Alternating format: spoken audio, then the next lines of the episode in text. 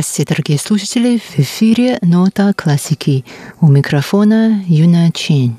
Сегодня вашему вниманию предлагается запись, сделанную на концерте одного из самых известных перкуссионных коллективов на Тайване «Ю Theater» – театр Ю или театр священных барабанов. Он будет выступать на зимнем фестивале искусств, который будет проходить в Сочи с середины до конца февраля этого года. На следующей неделе в эфире Международного радио Тайваня в рамках передачи «Нота классики» прозвучит первая часть интервью с одним из руководителей этого коллектива. А сегодня давайте вместе послушаем пока концерт.